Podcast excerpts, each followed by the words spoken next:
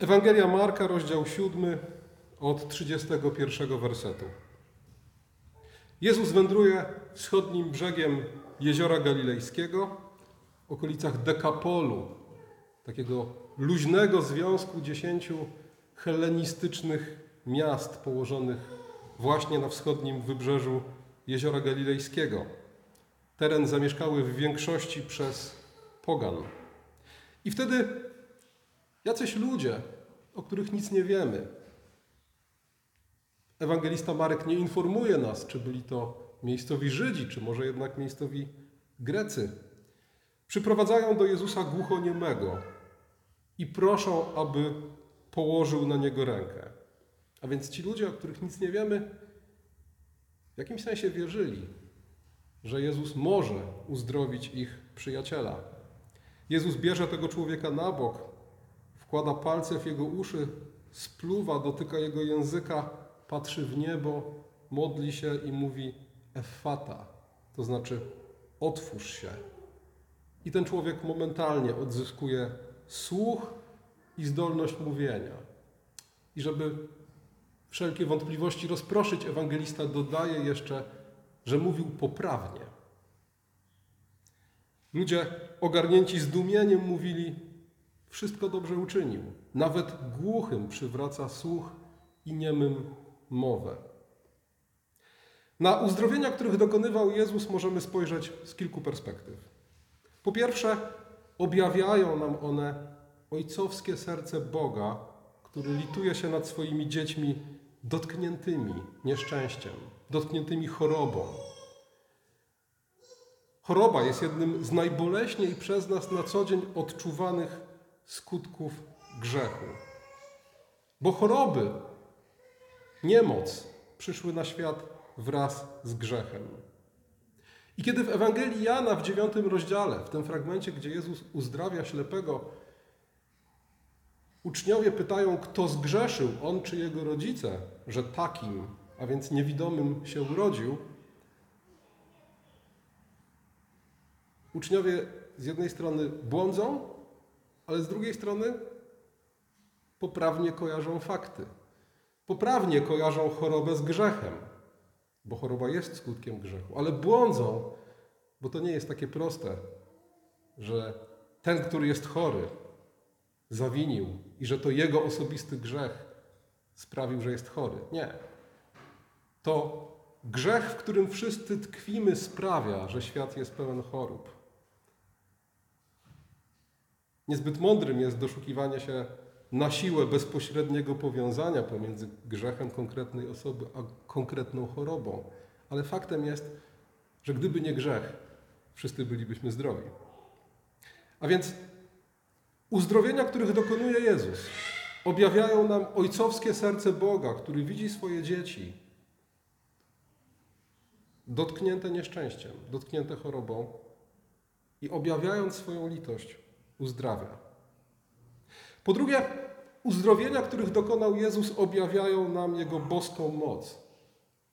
Objawiają nam to, że Jezus jest prawdziwie Synem Bożym, prawdziwie Bogiem, bo tylko dzięki temu, tylko dlatego, z tego powodu, posiada On pełną władzę nad siłami przyrody, nad ludzkim ciałem, nad zdrowiem i chorobą.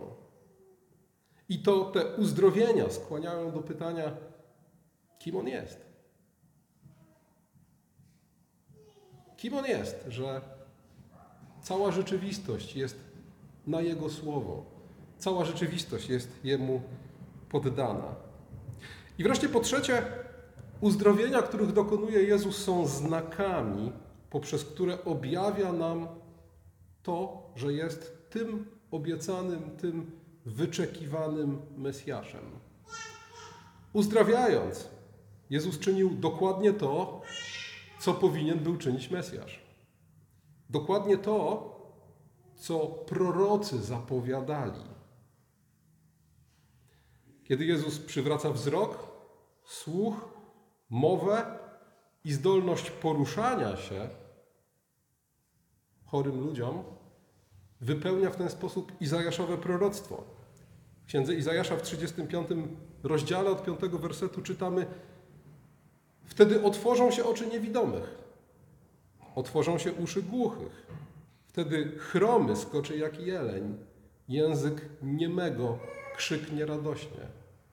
A więc kiedy Izajasz zapowiada czasy mesjańskie i przyjście Mesjasza, dokładnie to mówi. Mesjasz przywróci wzrok, przywróci słuch, przywróci, przywróci zdolność mówienia i zdolność poruszania się tym, którzy je utracili. A więc te uzdrowienia, których dokonywał Jezus, te znaki, są w jakimś sensie Jego listami uwierzytelniającymi. Jezus czyni to, co winien był czynić Mesjasz, czyni to, co zapowiadali prorocy, i dzięki temu możemy rozpoznać w nim Mesjasza. I dlatego, kiedy Jan, jak czytamy w Ewangelii Mateusza w 11 rozdziale, siedząc w więzieniu, słyszy o czynach Chrystusa i posyła swoich uczniów z zapytaniem: Czy ty jesteś tym, który miał przyjść? Czy też innego mamy oczekiwać? Jezus daje odpowiedź: Idźcie i oznajmijcie Janowi, co słyszycie i na co patrzycie. Niewidomi wzrok odzyskują, chromi chodzą, trędowaci doznają oczyszczenia, głusi słyszą, umarli z martwych stają, ubogim głosi się Ewangelię. A zatem uzdrawiając i dokonając znaków, Jezus w jakimś sensie pokazuje legitymację, przedstawia się i objawia jako zapowiadany i oczekiwany Mesjasz. Ale te uzdrowienia będące znakami nie tylko są listami uwierzytelniającymi Mesjasza. One mają też swoją głęboko symboliczną wymowę. Zwróćcie uwagę na to, z jakich chorób uzdrawia Jezus. Z wszelkich, to prawda. Są takie momenty, gdzie ewangeliści mówią po prostu uzdrawiał wszelką niemoc wśród ludu. Ale kiedy opisują konkretne uzdrowienia, to bardzo często są to uzdrowienia symboliczne. Na przykład trąd i krwotoki. Co mają wspólnego ze sobą trąd i krwotoki?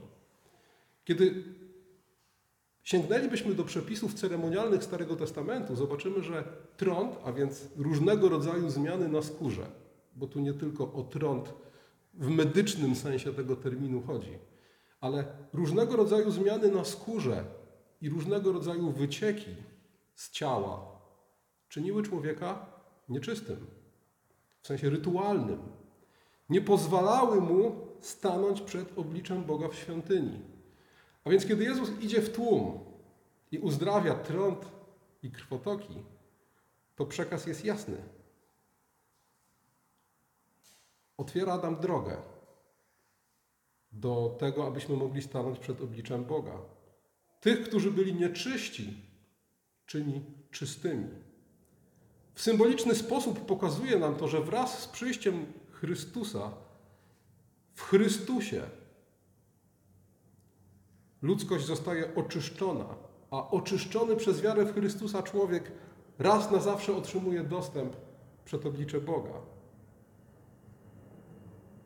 Kiedy we śnie Bóg mówi do Piotra, co Bóg oczyścił, ty nie miej za nieczyste, to w ten sposób Bóg daje do zrozumienia Piotrowi, poganie też są częścią Królestwa Bożego. To, co było nieczyste w Starym Przymierzu, w Chrystusie zostało raz na zawsze oczyszczone. Uzdrowienia z trądu, uzdrowienia z krwotoków są tego właśnie prorockim objawieniem. Również te ułomności, o których wspomina Izajasz w 35 rozdziale, kiedy mówi: Otworzą się oczy niewidomych, otworzą się uszy głuchych, chromy skoczy jak jeleń, język niemego krzyknie radośnie. A więc ślepota, głuchota, niezdolność mówienia, niezdolność poruszania się, również te ułomności i choroby mają swoje symboliczne znaczenie. I być może dla nas to symboliczne znaczenie nie jest oczywiste, ale dla Żydów było oczywiste od samego początku. Nawet dla tych, którzy nie byli zbyt wykształceni w Piśmie Świętym. Jak myślicie dlaczego? Bo śpiewali psalmy. Mówiłem o tym wielokrotnie. Psalmy w znacznie większym stopniu niż jakikolwiek inny fragment Pisma Świętego kształtowały wiarę Żydów. Bo nawet jeśli wielu z nich potrafiło czytać, bo rzeczywiście umiejętność czytania wśród Żydów była znacznie bardziej powszechna niż wśród innych narodów, to jednak nie za bardzo mieli co czytać, bo zwoje Tory były jedynie w synagodze, a nie w prywatnych domach, a pozostałych ksiąg Pisma Świętego bardzo często nawet w synagogach nie było. Znali wiele fragmentów na pamięć, ale najlepiej znali psalmy, które każdego dnia śpiewali. I dlatego psalmy niosły skojarzenia. I dlatego połowa cytatów ze Starego Testamentu w Nowym Testamencie to psalmy. A więc dla przeciętnego Żyda było oczywiste, że ślepota, głuchota, niezdolność do poruszania się i niezdolność do mówienia mają symboliczne znaczenie, a wiedział to skąd? Z Psalmu 115. Psalm 115 mówi tak: Nasz Bóg jest w niebiosach, może sprawić co zechce. Ich bożki, bożki pogan, to srebro i złoto, są dziełem rąk człowieka. Mają usta, lecz nie mówią. Mają oczy, lecz nie widzą. Mają uszy, lecz nie słyszą. Mają nozdrza, lecz nie czują zapachu. Mają ręce, lecz nie dotykają. Mają nogi, lecz nie chodzą. Mają gardła, lecz nie wydają głosu. Ci, którzy je robią, są do nich podobni. Wszyscy, którzy im ufają. A zatem dla każdego, kto znał Psalm 115, było oczywiste, że ślepota, głuchota, brak możliwości poruszania się i umówienia w warstwie symbolicznej oznaczają: jestem martwy z powodu grzechu. Jestem martwy z powodu bałwochwalstwa. Z powodu tego, że zamiast oddawać cześć prawdziwemu Bogu, oddaję cześć fałszywym bóstwom. I słuchajcie, to, że Jezus uzdrawiał chromych, ślepych, głuchych, niemych pośród Żydów, a nie tylko pośród pogan. Miało na celu ukazać Izraelowi, że nie tylko oni, poganie, są ślepi, głusi, niemi i chromi, ale też wy, choć jesteście narodem wybranym, to ze względu na wasze bałwochwalstwo stajecie się w tej symbolicznej warstwie duchowej, ślepi, chromi, głusi i niemi, bo idziecie za martwymi, fałszywymi bogami i stajecie się podobni do nich. Gdybyście wiernie kroczyli drogą Jahwe, bylibyście żywi, bylibyście, bylibyście podobni do Niego. I słuchajcie, o tym, że ślepota jest symbolem w Piśmie Świętym tej ślepoty duchowej, myślę, że nie ma potrzeby nawet mówić, bo wiele fragmentów pisma o tym wielokrotnie mówi.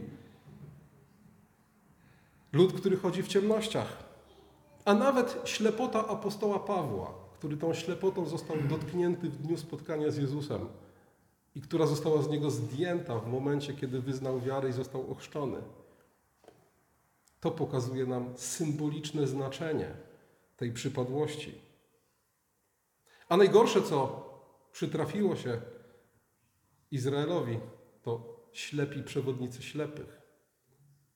A więc przywódcy żydowscy, którym się wydawało, że wszystko doskonale widzą i wiedzą, i są specjalistami od życia duchowego, specjalistami od życia z Bogiem, a tak naprawdę byli ślepymi przewodnikami ślepych. W przypadku słuchu i głuchoty sytuacja jest podobna. Słowo Boże mówi przecież, że wiara rodzi się ze słuchania. A w jaki sposób ma usłyszeć ten, który jest dotknięty głuchotą? W Psalmie 38 znajdziemy lament cierpiącego grzesznika, który mówi: Jestem jak głuchy, który nikt nie słyszy, i jak niemy, który ust nie otwiera. W Psalmie 58, w piątym wersecie czytamy o ludziach bezbożnych, którzy są jak głucha żmija, która zamknęła uszy, aby nie słyszeć głosu zaklinaczy. A więc człowiek bezbożny jest przedstawiony jako ktoś, kto. Ja wiem, że ilustracje mają swoje ograniczenia, bo nie wiem, czy żmija ma uszy. tym bardziej czy potrafi je zamknąć.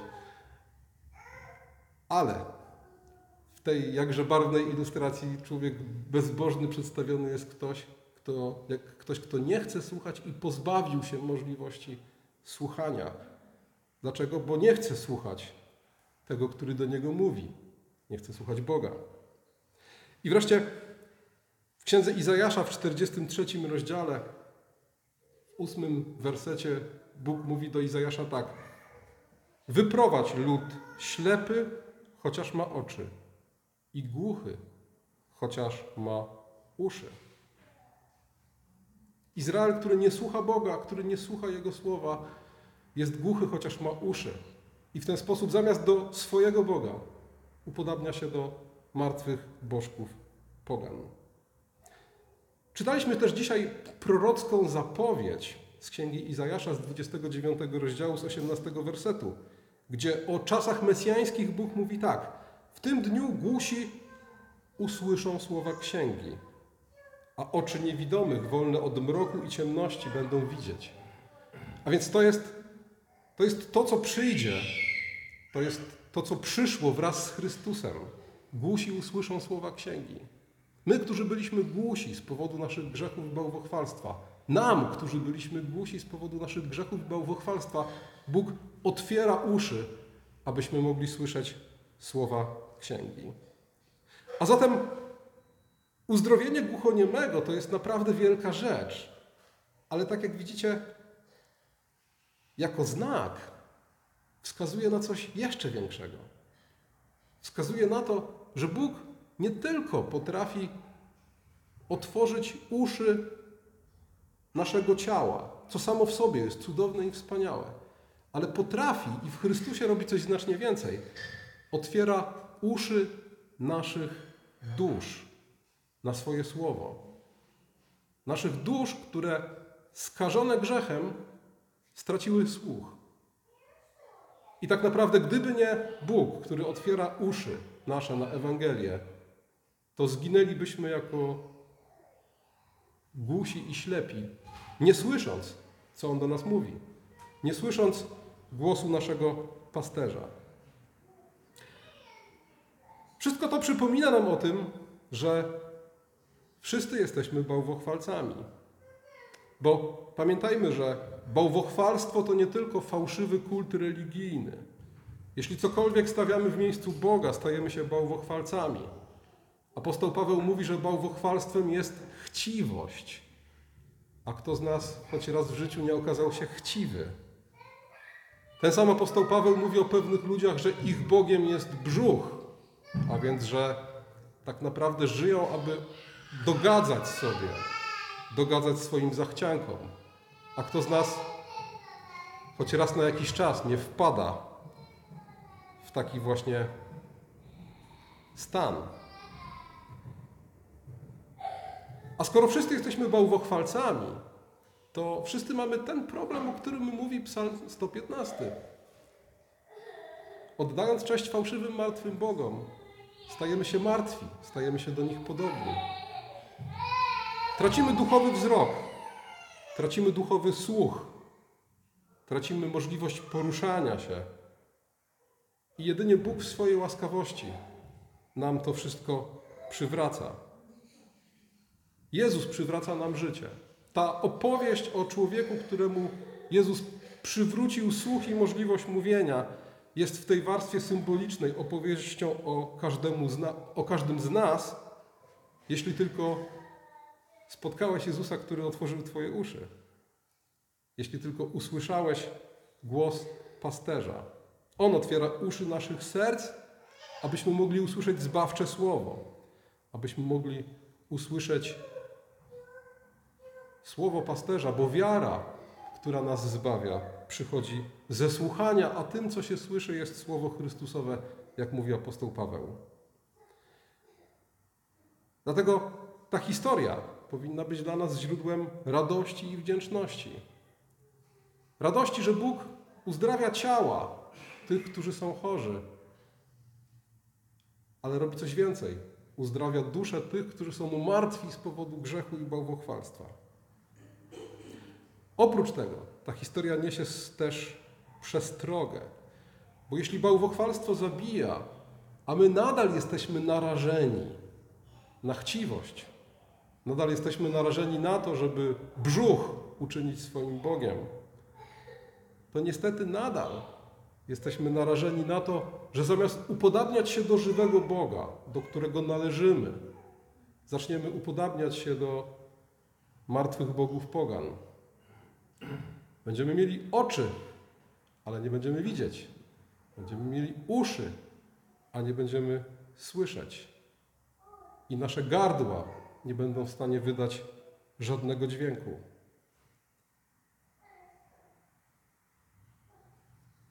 Ci, którzy oddają cześć prawdziwemu Bogu, ci, którzy żyją Jego słowem, stają się do Niego podobni.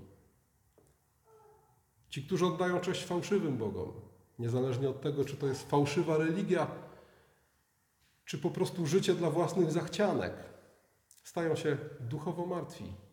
Jedynie dzięki łasce Bożej mogą z tego stanu zostać wyrwani. A my, którzy usłyszeliśmy głos Chrystusa, my, którym On otworzył uszy, nie powinniśmy pozwalać sobie na flirt z fałszywymi bóstwami, do których upodabniając się, możemy znów stać się ślepi i głusi. Amen.